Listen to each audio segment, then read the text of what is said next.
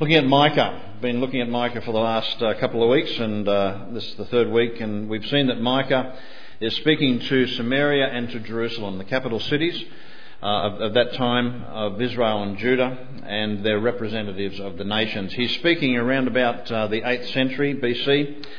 He's a contemporary with other famous prophets like Isaiah and Amos and Hosea. Um, he's talking to the people, and basically he's saying, You've sold your souls. Uh, justice is for sale. Truth uh, depends on what you can afford. Spirituality is determined by your ability to pay. Uh, he's saying that leaders were using their power, abusing their power and privilege to take advantage of the poor, and God is not happy. He looks out on, on his people of Israel and Judah and he says, I'm not happy with this. This is bad news. There has to be some adjustments. And so he raises up a prophet by the name of Micah, along with these others, uh, to, um, uh, to, to come and to, uh, to speak to his people. He raises him up from a, a country town uh, southwest of Jerusalem to move out into the capital cities and to speak to them clearly what the Word of God is. We saw last week that there's something behind this prophecy. It's interesting, you've moved that clock. Now, I don't think that's fair. The last two Sundays, I've actually been early, and that clock is staring me in the face here. Oh, okay, okay. You heard him. that's funny having the clock right there. Okay. Um, the, um, it's a very big clock for those of you who can't see it. So the, the, the, character of God lies behind this prophecy. And, uh, and the character of God here that we understand is that He's a God of justice, He's a God of mercy, and He's a God of faithfulness. Uh, this is why Micah has a message from God for God's people. That there is punishment against injustices. Why? Because God is a God of justice uh, that his mercy is going to be extended to his people in the long term. So while, while God is carrying on this uh, mission of uh, adjustment so that justice is uh, performed again, He's saying, but in the long term, I remember the plans I have for you. And so these promises are promises that he will be faithful to his plan. So really the message that Micah has for the people of God is uh, around the character of God, because God is a God of justice, of mercy, and of faithfulness to what he has said he will do. Uh, but as, as always, and as we were reminded in the communion service about holiness, as always, when the character of God is given to us, there's also a challenge and a call to the people of God to be like God. And so we have to, we, we are those who are called not, not just to know that God is just and merciful and, and, and faithful, um, but we are those who are called to be like God in, in the, the process of living out life as His people. And so uh, Micah gives to us as God's people a call that can't be missed. And that's the call to be like Him in His justice and in His mercy and in His faithfulness. So the key verse is the verse that has been uh, made popular, if you like, uh, throughout all of Micah, Micah 6 8, uh, through uh, the, the, movement, the Micah Challenge. And it's a very good movement and has done some, uh, some terrific work around the world. Um, Micah 6 8 uh, was read to us by Garth this morning. And it reminds us that this is what God requires. It, it's not an added extra. Uh, you want to know what God requires? What is God's will for your life? Well, here it is, given to us in black and white. What God requires of His people is nothing short of what He requires of Himself, and that is justice and mercy and faithfulness. But it's important to see this verse, Micah 6 8, in context. Uh, the people of God, and, and, the context, by the way, was, was read by Garth in verses 1 to 8. The people of God are hearing God's words of punishment. Uh, because God is saying through the prophet Micah, This is what I'm going to do. Because I see people being ripped off. And it's bad news. Justice is for sale. Justice shouldn't be for sale. It's not justice if it's for sale. Justice has to be freely given. and, uh, and, and, and you, can, you can get a good verdict in court if you've got enough money. This is just not right, he says. And so uh, the, the, the, people are hearing God's words of punishment, uh, his, his feelings of incredulousness. How is this happening? What have I done that's caused you to be like this? He says in, in the early chapters, in verses of chapter 6. Similar to Isaiah uh, where he comes. and He says, "Let's reason together. What, where did I go wrong? You know, I've nurtured you as my children. Where did I go wrong?" God says, and um, and the people are, are, hearing this. And, and then uh, he, he calls for them to plead their case. Come before me, come before me and plead your case. Uh, tell, tell me what makes it possible for you to act like this. Why do you think this is right? Sounds like a parent with a child, doesn't it? you know, where did I go wrong? what makes you think uh, that you can act like this? How can you justify this? This is what God is saying to his people. So they come up with some great ideas. Their response is, oh, what we need to do is become more religious. More religious by offering perfect sacrifices. Not nearly perfect ones, but looking for the perfect sacrifice. Or if you like, if we can't do that, we'll offer lots and lots and lots and lots and lots of sacrifices. This is all in these verses. I'm paraphrasing them, but that's what they're saying in these verses. We'll offer a lot of sacrifices. Or, if that doesn't, uh, doesn't wash really well, we'll offer really costly sacrifices. And they dare to suggest before God the whole concept of, of child sacrifice, which God has said is an abomination to him. This just shouldn't happen amongst my people. But this is the lengths that they're going to. So they're saying, oh, what we need to do is become more religious, more perfect in our religion. And God says He's not interested in more religion. I'm not interested in that sort of stuff. That doesn't do any good. What I'm really interested in is what is good. Now, that's a word that's lost its impact today, isn't it? You know, what is good? Um, I just had my uh, performance review, my annual performance review for how I'm doing as director of Sophia Think Tank from the boss of Bible Society. And, uh, and, and uh, the, the line down the middle is good, and above good is uh, something or other else, and then there's something or other else. But good is sort of, you know, what, what is expected of you. And, uh, and, and it's lost its impact because good is what God said about uh, the creation. That this is good. This is good. This is good. And then he comes to humanity and says, and this is very good. Well, what God is requiring of us as His people is what He considers to be good. Let's start with faithfulness, the third one down. Walking humbly with our God. Faithfulness expressed as a humble walking with your God is really the context or the, if, you like, the it, it gives um, the ability to live out the other two uh, the, the justice and the mercy. It's very hard to be true to the first two if we're not coming from a position of humility. Walking with your God is a relational statement, isn't it?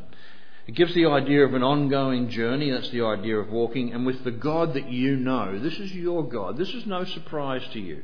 This is the God that you know. He has told you what is good. You know what is good. This is your God. When you sit down and consider how God is, you know that this is what He's all about. He is just, He is merciful. And it requires humility to do this because arrogance will cause you to be too self absorbed. It'll cause you to be too self reliant. Arrogance will cause you to not even see the need around you, let alone give of yourself for the need around you. And so it requires uh, humility uh, to walk humbly with God, and walking humbly with God produces humility, uh, which is necessary for doing what is good and approved by God. The co-founder of the Centre for Public Christianity in uh, in Sydney, John Dickson, uh, his latest book is on humility. It's a book called Humilitas, and he states that humility is a lost key to life, love, and leadership. It was an important character trait for the greats of history, but it seems to have been lost today. A lost key to life, to love, and to leadership. He goes on, he says, developing humility can transform your personal relationships and professional dealings. There's a whole lot of studies in both psychology and sociology that agree with Dickson on this that humility is necessary uh, for healthy relationships and for excellent leadership. Humility is a required characteristic. And of course, the Bible agrees with that. Uh, just one example of a passage is Philippians 2, uh, chapters, uh, verses 1 to 5, where, uh, where it says of Jesus uh, that he uh, was, took on humility.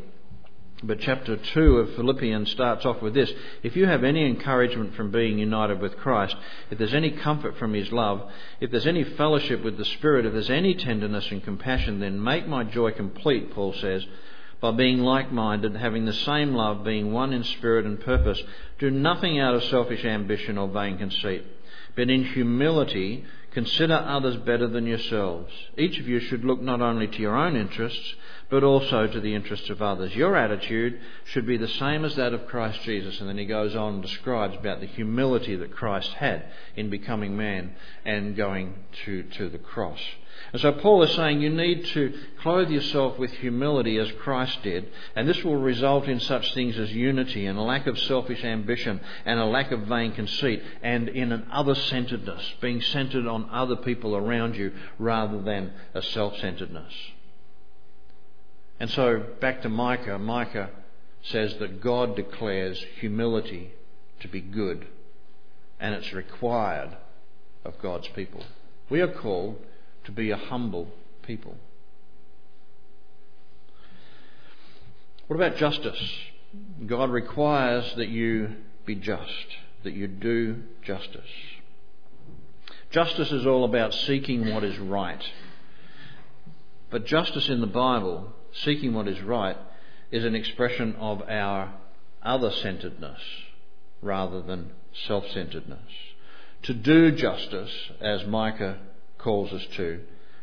Well, it's a call to action, isn't it? It's not, not just a call to tut tutting and, and naysaying and isn't aren't things terrible sort of thing around the coffee cup. Uh, but it's a call to action, to do justice, to be involved in doing justice. But it's not about seeking justice for myself, it's about seeking justice for other people.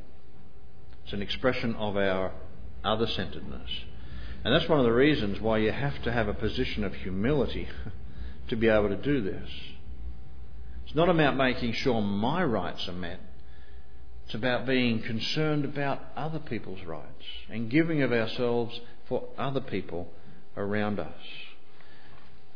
And doing justice is carried out in at least two ways.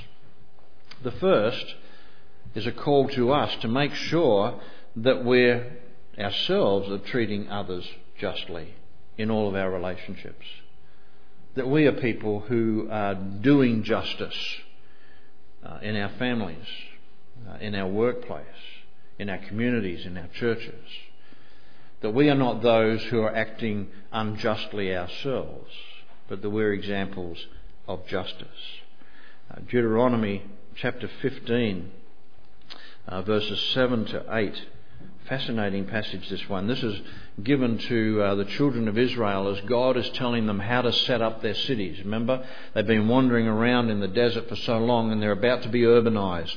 They're about to go into the cities and to build cities. And Deuteronomy is a book that says, This is what I want my cities to be like. Fantastic book when it's read with, uh, within that framework.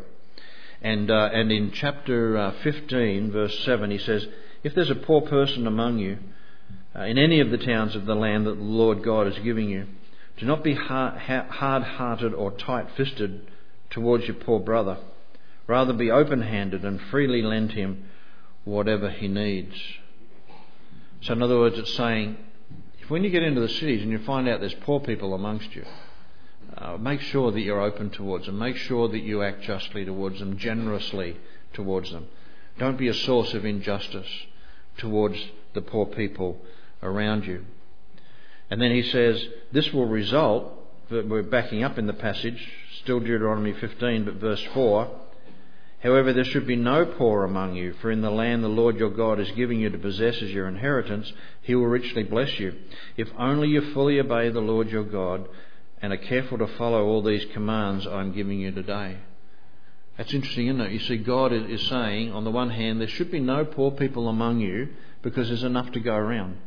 If you simply live the way that I'm telling you to live, and we could come back to Micah there, if you act justly and, and, and, uh, and, and, love mercy and, and uh, uh walk humbly, there won't be any poor among you. and this is what God's vision for the city is. Uh, we think of uh, the early church. Remember in Acts chapter 2? and there were no needy people among them. This happened in the community of faith in Acts chapter 2 after Pentecost. It actually happened. There was a community of faith as a microcosm of what God wants society to be that experienced no needy people among them. Because we know from, from Acts in those early chapters that people who had enough were giving everything else away. Uh, there were no, no, no needy people amongst them because everybody was sharing with one another. It didn't last for long. but there was, there was a, a microcosm, a, a glimpse, a snapshot, if you like, of the kingdom at work amongst the people of God.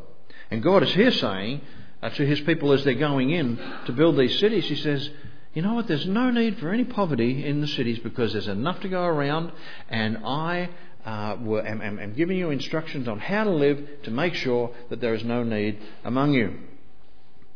But then he goes on, he says, But if there's a poor person among you, and in fact it gets worse than that down in verse 11, he says, There will always be poor people in the land. Therefore I command you to be open handed towards your brothers uh, and towards the poor and needy in your land. So you see, there's, there's if you like, the, the dream. God says, You know, there's no need for poverty because there's enough to go around. But the reality is, I know you, I know how you live, and there will always be poor people in the land. And so, what I'm calling you to do and to be is make sure that you act justly towards the poor who are around you. Fighting against injustices starts with me making sure that I'm treating other people justly. But it also means uh, sometimes having a role of advocacy on the part of others. Fighting against injustices as, as, I have opportunity, especially for the vulnerable and the marginalised in our society. And this is what is called social justice. And so I do that uh, in, in, in, ministry, in, if you like, social welfare. Uh, Matthew 25, I won't take the time to read the verses because that clock's telling me lies. Um, but uh, uh, in, in, Matthew 25, it goes through. Jesus says, um, you know, when, when, you when you did this for uh, the naked and the hungry, you did it for me. Uh, so that's that's the idea of giving of ourselves and our resources to others who are in need. The idea, if you like, of social welfare. Uh, but there's also political action. And that's one of the things that I think uh, for, for us as Christians, for us as evangelicals, uh, continues to be a great challenge for us to get a grip of that. And how, how do we do that? Are we really supposed to be politically involved and so forth? And I'll come on to that a little bit more uh, next week. But I, I, think of a verse like Jeremiah 5:28 that says, um, I'll start at verse uh, 27. Like cages full of birds, their houses are full of deceit. They've become rich and powerful and have grown fat and sleek. Their evil deeds have no limit. They do not plead the case of the fatherless to win it. They do not defend the rights of the poor. Should I punish them for this, declares the Lord? Sorry, should I not punish them for this, declares the Lord? Should I not avenge myself on such a nation as this? It seems to me from verses like this, and I've just snatched this one out, there are other verses like it, that we as God's people are called to advocate, to plead the case of those who are struggling at the moment, to take action, and I guess we call it political action, but we are called to uh, an advocacy approach to change society on behalf of the vulnerable, to be involved as we have opportunity to do that. Other passages would be like Jeremiah 29 and Acts 15. Even Acts 15 in a New Testament context, where you've got Paul standing up and advocating on behalf of the Gentiles, saying we must allow the Gentiles in. We must not lay down all these Jewish laws for them. He's advocating on the part of a group of people who were vulnerable at that particular time. In fact, made the whole church vulnerable, really. Anyway, that's another story. The, the, the, idea here is that as we become people who are fighting for justice, number one, make sure you're not a source of injustice. Make sure you're treating people justly. That's the first thing the Bible teaches. And secondly, as you have opportunity, speak up on behalf of those in your society who are marginalised and vulnerable. And some people are in a position, they hold positions uh, where they were able to take some action on behalf of the poor. I experienced this when I was a councillor in the city of Melbourne. I experienced it over and over again, but mainly because of my portfolio of community services. I was able to, to, uh, to, to initiate action on behalf of people who are marginalised in the city. And some of you are in positions that hold that, and that is a calling on your life. And so in Micah, God is calling for a return to both of these expressions of justice as we live out uh, life as his people. There are over 2,100 references to poverty and justice in the Bible. Over 2,100 references. That, that's, that's pretty good airtime, isn't it? In fact, I think it's probably more than most other uh, topics. I don't think God addresses other topics as much as he addresses the whole issue of poverty and justice. Over 2,100 references. God is passionate about justice and he calls his people to be like him. We need to allow the things that burn his heart to burn our hearts as well because God calls this good. Thirdly, about mercy. It's a call to be merciful. Mercy is all about how we are to treat others, and it's another expression of humility. It's a call beyond refraining from injustice. Can you see that? I might make a decision to uh, make sure that I don't treat other people unjustly. But then God says, also treat them with mercy. Move beyond making my mind up that I won't be unjust.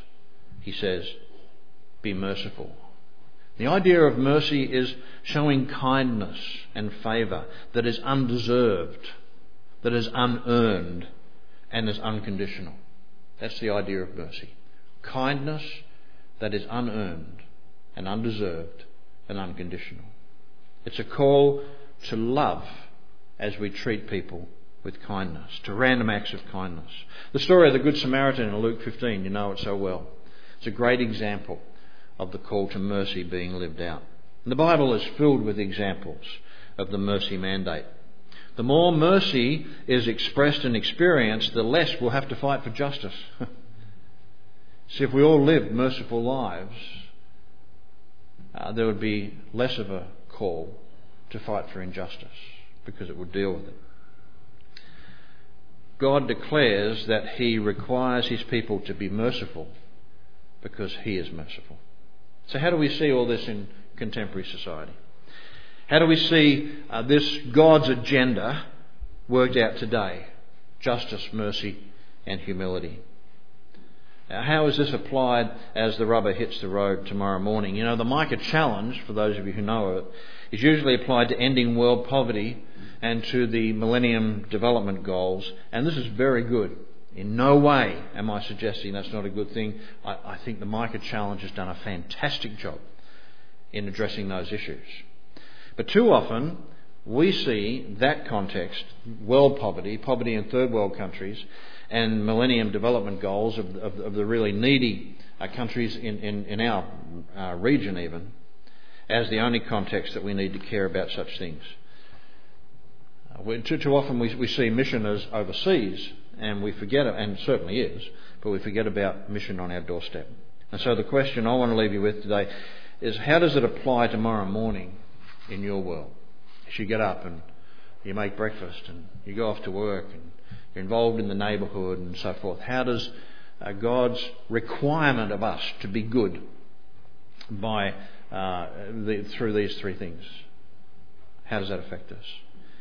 Uh, humility, enabling the life of other centeredness expressed in mercy and justice. Mercy. You know, most people in your world are not experiencing the kindness that is encapsulated in the idea of mercy. They're not benefiting from acts of kindness.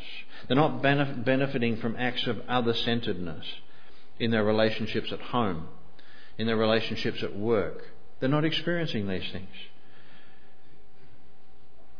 And so relationships are breaking down. Relational breakdown, isolation, a sense of meaninglessness is oftentimes the result of not experiencing acts of kindness. Recent research in Australia asked people to identify what made them experience deep hurt the most. And the number one response from all ages was breakdown of relationships. And consequently, people in your world are looking for ways to cope with the pain and to move on in life. To experience merciful kindness can transform their worlds. That's why God calls us to mercy. People in your world often feel like no one is being kind to them. They may feel quite undeserving of any kindness, but they long for it. They will want to air how they're feeling about that and will want to do it in a safe place. And the church, therefore, must be a safe place for people to vent and to then receive the kindness of love and acceptance and forgiveness. And justice? Well, people in your world often come with stories of injustice. Sometimes these stories are about injustice from the hand of the government, or from the police, or from the church, or from the workplace, or the family, or from friends, and sometimes, oftentimes, these stories are true. The people in your world will need to air these grievances in a safe place and be guided in what action they can take to begin to address the injustices in a context of love and acceptance and a commitment to see justice done. At times, they'll require their basic needs being met, and at times, they'll need you to advocate on their behalf, and at times, they will need to be empowered to take a stand themselves. Sometimes you'll find yourself in a position where you have the power to correct the injustice yourself. And as people of justice, we are called to such ministry because God says, This is good. This is good. It's no wonder, is it, that God wants to see us transformed into people who love justice and mercy and humble faithfulness, because this is truly what our world longs for. And this is where personal and social transformation walk together. As God works within you and me to change us into people of justice, mercy, and humble faithfulness, He requires us to live out those commitments in our everyday lives, seeking to change our worlds. Why? Because God says this is good, and He requires it of us.